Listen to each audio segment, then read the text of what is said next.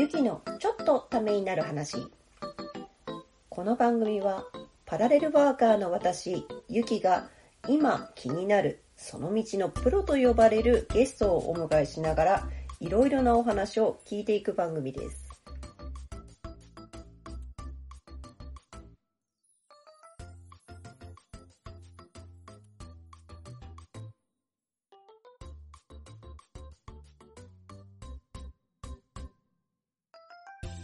本日はフッカーズさんから、えーフッカーズのマスターと、えー私の仲間の高野さんに来ていただいてちょっとお送りしているわけですけれども先ほど、えー、と自家製の燻製ロースバーガーいただいて美味しかったありがとうございます。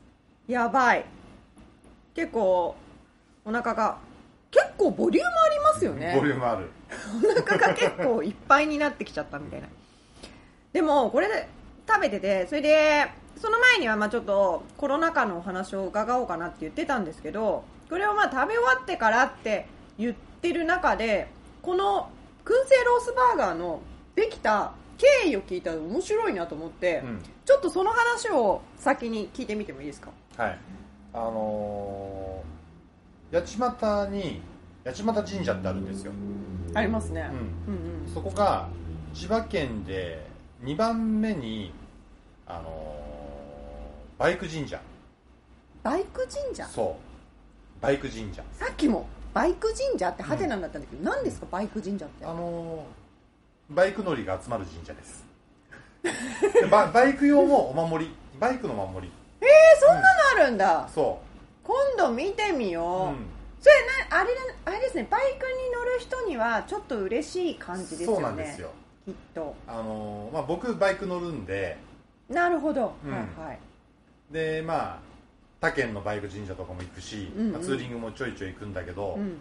ツーリングの目的ってやっぱ人それぞれだと思うんですけど、うんうんうん僕の目的は、うん。美味しいものをみんなで食べに行く。うん。うんっていうのがツーリングの第一の目的なんで。うううんうんはいはい。でそこに食べ物だけじゃっうん。ていうのはやっぱ出てくるじゃないですか。そうね。じゃあ食べに行くだけじゃなくて、そこのバイク神社に行こうよ、うんうんでそのバイク神社行ったら美味しいものをどっかで食べようよ、うんうんうやんっぱ美味しいものついてくるから、うん。じゃあせっかく八幡がバイク神社できたからうん。その美味しいものを俺が作ろううんなとでるほバイク乗りは結構ジャンキーなもの食べたがるんで、まあ、僕だけかもしんないけど僕の周りだけかもしんないけど。どでもこれジャンキーだけどん。すごいねヘルシー。なんか、ヘルシーだと思そう。多分そのソースがう、うん。すごいヘルシーなんですよね。それでレタスもいっぱいあるから、でなんか変な変なって言い方あれだけどジャンキーなものよりは全然ちょっと健康志向寄りのジャンキーみたいな。でもでもほら一般的にバーガーってうんジャンクフードに入るわけじゃないいいですよね。バイク乗りにバーガーってちょっとかっこいいですよねちょっとそれを目指したくて。そうでバイク乗りのお客さんも集ってくれたらいいなと思って。いうことでね。これはちょっとぜひ皆さんにあのー絵絵でもね、ちょっと食べてる絵はあれだけど 食べる前の。食べる写真撮っとけばいや、もうね、ちょっとそれはね、あれなんですけど、でも、本当美味しかったです。ちょっと、本当バイクのね、神社にお参りに来てもらって、その帰りにぜひ寄ってってくださいね、みたいなね。まあ、ちょっと距離はあるんだけど、同じ沿線沿いなんで、うん。でも、バイクだったらね、本当5分ぐらいですよ5ね。分ぐらい。車で10分で着いちゃう。10分だもんね。うん。渋滞さえなければ、うん。バイクだとね、あんまり渋滞にはまんないでしょうし。いやそれはね違う、あ、そう？うん、すり抜けはいけません。あ、そうなんですか、うん。私、スクーターのあのー時横でヒュッヒュッヒュッって行っちゃって。法律的にはうんすり抜けしていい場所もある、ああ、そうなんだ。うん。すいません。すり していいやり方もあるんだけども、はい。やっぱり安全運転第一そうですね。大大切ですそれ 大切ですね。っていうかその前にルールがよく分かってないっていうね。まあスクーターなんでね私。もう乗ってないですけど、うん。長く。はーい。じゃあちょっとその辺もね、うん。ぜひぜひ皆さんにちょっと試してもらって。でさっきちょっと、あのーお話ししてたようにですねあの飲食店の経営って本当にコロナ禍で大変だなって思うんですよ私も、まあ、みんなそれ思ってると思うんですけど、本当通常とは違って、まあ、普通の、ね、職業の方ももちろん大変だし、エッセンシャルワーカーって呼ばれる方々も本当大変なんだけどそれでみんな頑張ってるような状態なんだけど特に思うのは、まあ、八街はそんなことないけどお酒を扱ってるところっていうのは、もう禁酒令ですよね、ある意味ね。禁酒令っていう名前はついてないけど なんかあれちょっと違う時代に突入したみたいなお酒禁止みたいなうん。感じになっててでもお酒を主にこういうふうに、まあ、食べ物も美味しいですけどバーとかは使ってるわけじゃないですか。そうですね。そうするとどうやって生きていけとってなりますよ、思いますよね。わたうん。私あの別にそれでなりわいしてるわけじゃない私でさえもうん。えーって思うんですけど、その辺ちょっとやっぱお酒販売とか絡むと大変ですか？辛いですねあのうちバーだからうん。あのー食べ物でそこまで利益を取ってないんですよ。そ実は。うお安いの。なんかあの原価高いんですよ。で なんかだってロースバーガーが値段言っていいんですかこれ。いいいいですよ。880円ですよ。あれで。だって普通さなんかこうハワイアンのバーガーとかってバーガー1個で1000円ぐらいしたりするじゃないですか。ちゃんとこだわってるところに乗って。手、作りのあのボリュームを知ってる人は多分分かりやすいとは思うけど、うん。大体やっぱ1000円超えるところが多い、ねそうそうまあほらハンバーガーイコールマックとかってイメージされちゃうとまたちょっと違っちゃうんだけど。そうそうそう。違うんだけどやっぱハワイアンとかのそういうちゃんとしたバーガーって結構いい値段するんだけど、うん。そんなことないんですよ、うん。ね、だからこれでねそう。そうなんですよ。バーバーだとね 詰まっちゃうけど、やっぱりね、うん。バーだからお酒を楽しんでもらいたい、うん。うん。それが主ですもんね、うん。もともとね。厳しい、厳しいですね。うん。まあね国からいくらかの補助は出てるけどもうん、うんうんやっぱりそれだと、うん。それだけだと、うん。うん。八幡はマンボウ？今。いや違いますね。時短だけですね。時短だけですよね、うん。あでも時短はやっぱ要請として出てるんですね。出てますあれは千葉県全部に出てるんで。そうなんだね。でそんな中で、まあ、いくつかの市がまん延防はい。はい止措置になってるっていう形なんで、時短って何時で終わってくれって話なんですか？とアルコールの提供が8時まで。8時。8時。帰ってきて急いできてでラストオーダー1本頼んで終わっちゃうねそれね。そうだから8時回ってからとか8時ギリギリからとうん。かのお問い合わせがすごく多いんですよ、やってますかって。そう。なるほどね。辛いですよね。それは辛いよね。うちの店なんかは特に9時から2軒目に来るお客さんが結構多かったんで。うんうん。バーとかってでも結構2軒目とかですよね、うん。ちょっとこじんまりフッカーズさんってちょっとこじんまりしてるバーじゃないですか、うん。まあでもそこそこ席数ありますけどでもゆっくりなんかしっとりっていう感じのね、雰囲気があるバーだからそうするとじゃあここワイワイ大勢のなんか居酒屋さんみたいなところで飲んでじゃあ2軒目ちょっとゆっくり話すみたいな雰囲気で使うようなうん、場所ですもんね、うそうかそれ辛いっすん、ねなかなかね、うーん本当みんなみんな大変だと思うけど、うんでもまあ確かにお酒を飲むとねちょっとたかが外れちゃう人もいますけど、う んでもそういう人だけだけじゃないからね。それで、これだけいろいろやっぱりやってる中でうん。それだけを言われてもね困っちゃうよね、とは思うけどしょうがないのかな。辛いね。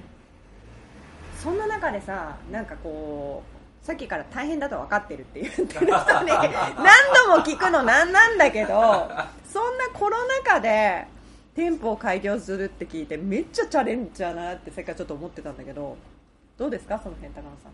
えっと怖くないですか？いやだから怖いんだって。さっきも言ったじゃんみたいな。怖いんだけど、はいはい。ただ、うん。あの今しかない。今この状況だからこそうん。あの買えるものがあって今うん。この状況下だからこそ揃えられるものがあって。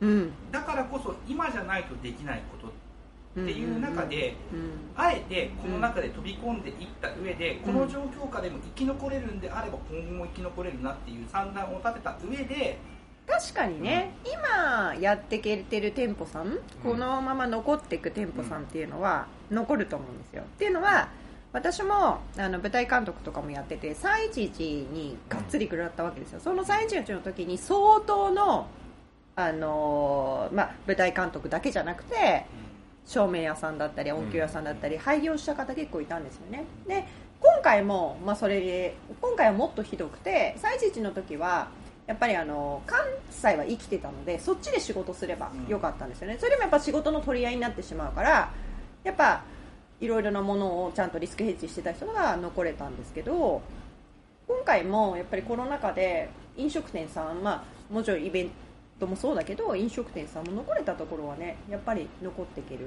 で今までのやっぱ行いじゃないけどそういうふうなお客さん自分自分主義でお金バンバン儲けてたところは逆にお客さんもリスクを冒してとかあとはそのほらたまには行きたいけどしょ今までみたいに回数多く行けないじゃないですか。だけどやっぱみんな1回行くとできるだけお金を多く落としてあげようとか考えるからやっぱ残ってほしいお店に通うと思うんですよね。だからそういう意味でそういうところで残れてるお店っていうのはやっぱりその後もそういうお客さんがついてるわけだからそこそこ残っていくかなとは思いますよね。だといいんだけどね。ね、あとお客さんがそれでついてくれる場所にうん。していくっていうのは、多分その経営者の手腕であるだろうから、ううん。んそれこそあのマスターが言うようにいろんなものをハンバーガーの話であったり燻製だったりうんうんうん。いろいろやうんった上で、うん。やっぱフッカーズっていう場所にファンもついてるわけだから、うんうん。多分ここは残るだろうなっていうふうに、いやそう。でも不安はすごくあるよ、うん。そうだよね。このコロナが明けてうん通常営業に戻って、うん。本当にお客さん戻ってきてくれるのかな。うん。しかもいつ開けるんだかがね。そう。いまだになんとなく見えないもんね。やっぱりうんその注射打ってもそれがずっとね半永久的に効くもんでもないから、結局なんかこう波のようにずっと行ったり来たりするのかなっていうイメージもあるし。今この千葉県でも結局発症者がうん。日にやっぱり250人近く。うんの人数になってきてるから、うん。まあ本当に都内は緊急事態宣言で出てる、うん。こっちだっていつなるかわからないそうだね。みんな気をつけては暮らしているよね、なるほどね。でもマスターマスターのでも人の良さみたいなのでみんな来ると思うんだよね。そうかな。なんかねちょっとね写真写真撮りたいんだけど パッと見ねちょっと怖いかなって思うんですよ。でもこのねギャップがね柔らかくてニコってするとあれ？みたいな。照れるな。あれ？みたいな。そうでもそれはあると思う。もう本当ね話もよく聞いてくれたりね話してくれたりするしね。2人とも本当に男気男気というか、まあ、人情味にちょっと溢れていて、まあ、あの最初の方でですねバーとか普段の仕事以外の話もちょっと聞いたんですけど町おこしとか結構いろいろやってるじゃないですか2人とも、うん。そうですね、うん。で私もねなんか割とネットでも包括的にとにかく誰かのためになることだったら何でもできることはやろうっていう感じでみんなの明日へっていうプロジェクトを運営してるんですけどそれでその中の一つにまあ街づくりがあるようなイメージなんですけど、2人にとって街づくりってどんな感じでイメージですか？どんな感じ？どうしたらうまくいくと思う？どうしたらうまくいく？うまくいく。難しいね。すごく難しいそれは。難しいよね。うんは 俺に聞かないでみいや答えを知ってる人がいるんだったらぜひ聞きたいよね。聞きたいよねそれは。わかるわかる。そうだよね。ただ街づくりをしていく中で、うん。自分たちに必要なものはうんどんなものを求めているのか自分がどんなことをやりたいのかっていううん。背景と目的っていうものが、うん。それこそどんな状況なのかっていうのをうん。はっきりした上でいろんなことをやっていきたいなっていう、うん。うんうんなるほどね。